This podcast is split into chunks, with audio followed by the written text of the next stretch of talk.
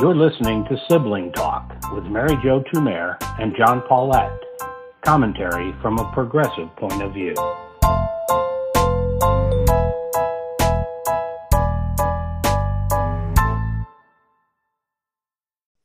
Mary, you and I agree on most things, but we may hit one today where we disagree. And I'm going to go straight to the part of it, point of it. I think the American democracy has failed. I mean, there had to be some time that this system of government would come to an end. And I think we've seen it, we've come to it. And I'm going to give you just a couple of things and a suggestion and see what you think. We have a president who was elected by a minority of the United States. Even his own party, only about 30% wanted him as the nominee.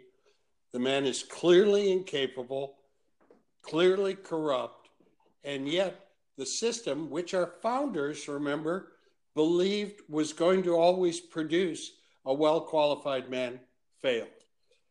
Our Congress, which was to exercise oversight and was given a final power to check a corrupt president, has failed.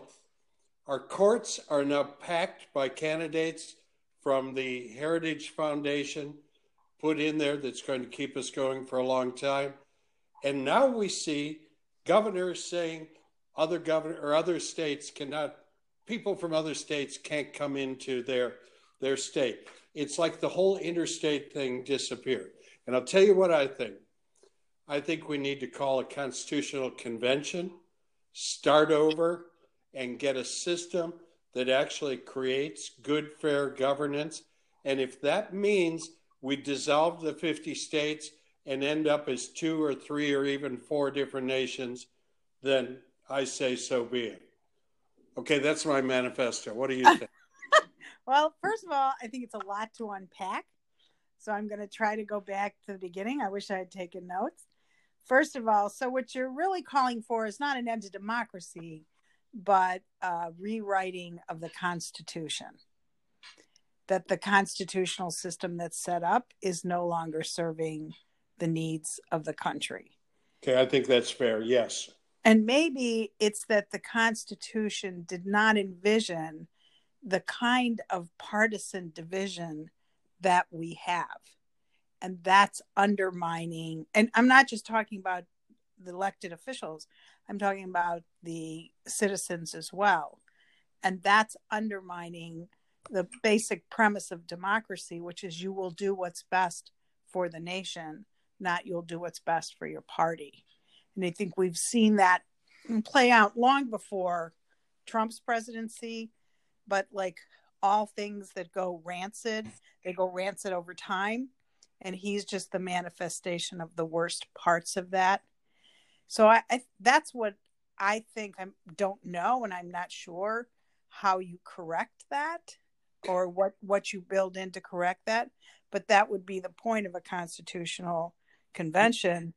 To well, it's the way we correct it is to recognize that the division that existed before the Civil War is still there, and that we, in fact, are not one nation, and that the red state and blue state divide uh, is pretty much the same divide that it was in the 1850s, and that the uh, partisan division that you talk about is we are not a nation that shares the same set of values.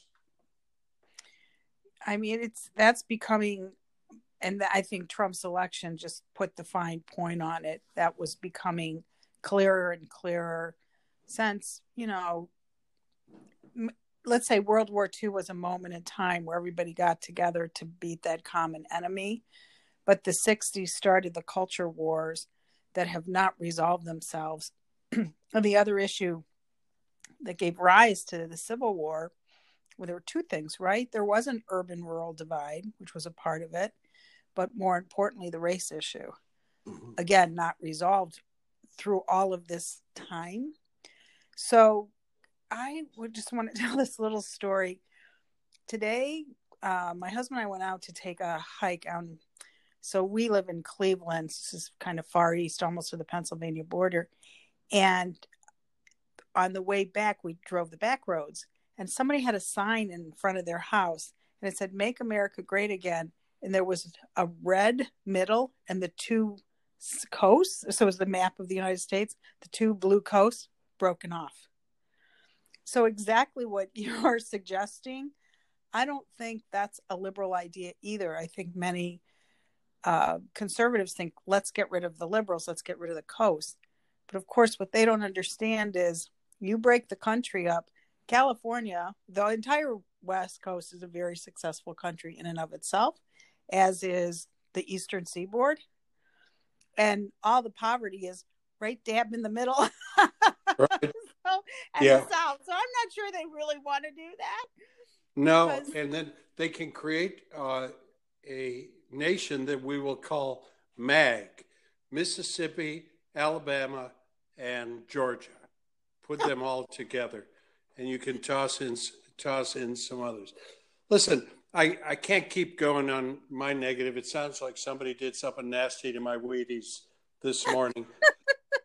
but but in my defense, I woke up this morning to find out that the governor of Georgia is amazed to find out, in his words, it's a revelation that people who are asymptomatic might be spreading the coronavirus. Oh my. Have you ever heard anything like this? That's so crazy. That's just crazy talk. I was amazed by that too because clearly you're not turning on even basic television. Although I don't know because I don't watch the one network.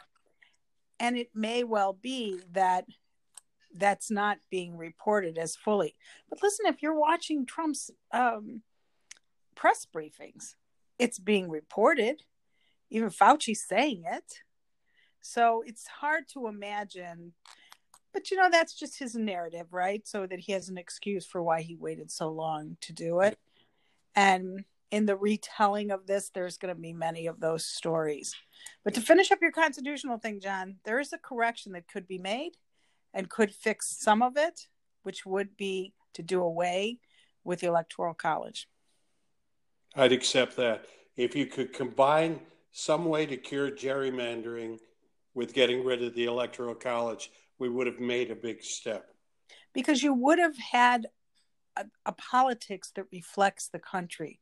And sometimes I think what we react to is that we're being run by um, by the leadership of the country. I'm talking about the Senate and now the courts because of what the Senate has done, and then the presidency by ideologies that just do not represent the majority of the, the country. And that's mm-hmm. troubling. And it's not just because it's not my point of view. You know, that's bad enough. But Mary, you, you're always able to talk me off the ledge. I'll stay back from the it's Constitutional Convention. It is a skill, but I had one thing, maybe is a more forward-looking thing to raise with you. The issue that became clear to me last night in the nightly press show was this question of insurance and the Trump administration's unwillingness to open up a window for people to enroll in uh, the ACA. And apparently, his willingness to accept and the vice president's willingness to accept that's the way it is. And so these people are going to go uninsured. Did, how have you reacted to this? Do you have thoughts on this? I do. I mean, I I think actually that Trump is not comfortable with the status quo, but he doesn't know how to change that without going against something he's held so dear, which is that everything Obama did was wrong. And all he has to do, I mean, not all he has to do, but one of the things he has to do is open enrollment, open up the enrollment for Obamacare. And I don't think he just can't bring himself to do that. But that topic is something that's going to come up again and again. And we're going to talk about it again and again because how you're going to take care of all these sick people and as Governor Whitmer said to, last night on the Daily Show, poverty is a pre existing condition. And so, so many of the folks that are going to overload the medical uh, community are going to be people who are uninsured. And what are we going to do about that? You can't send someone a hundred thousand dollar bill for dying.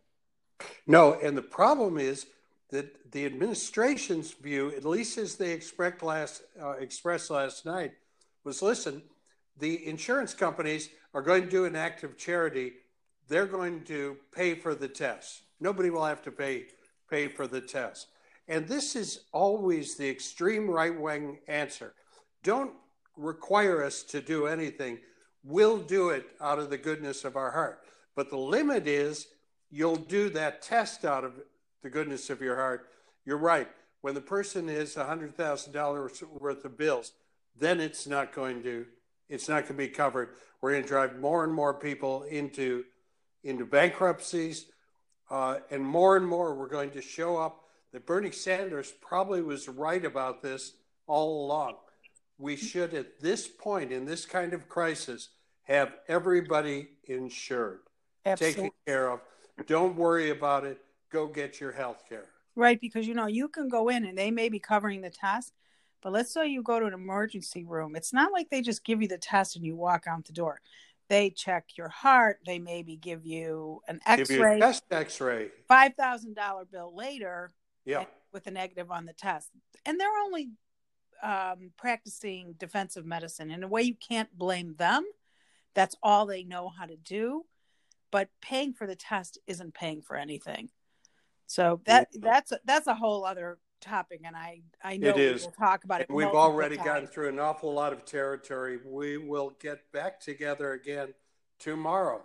Okay, talk to you then. Bye. Bye.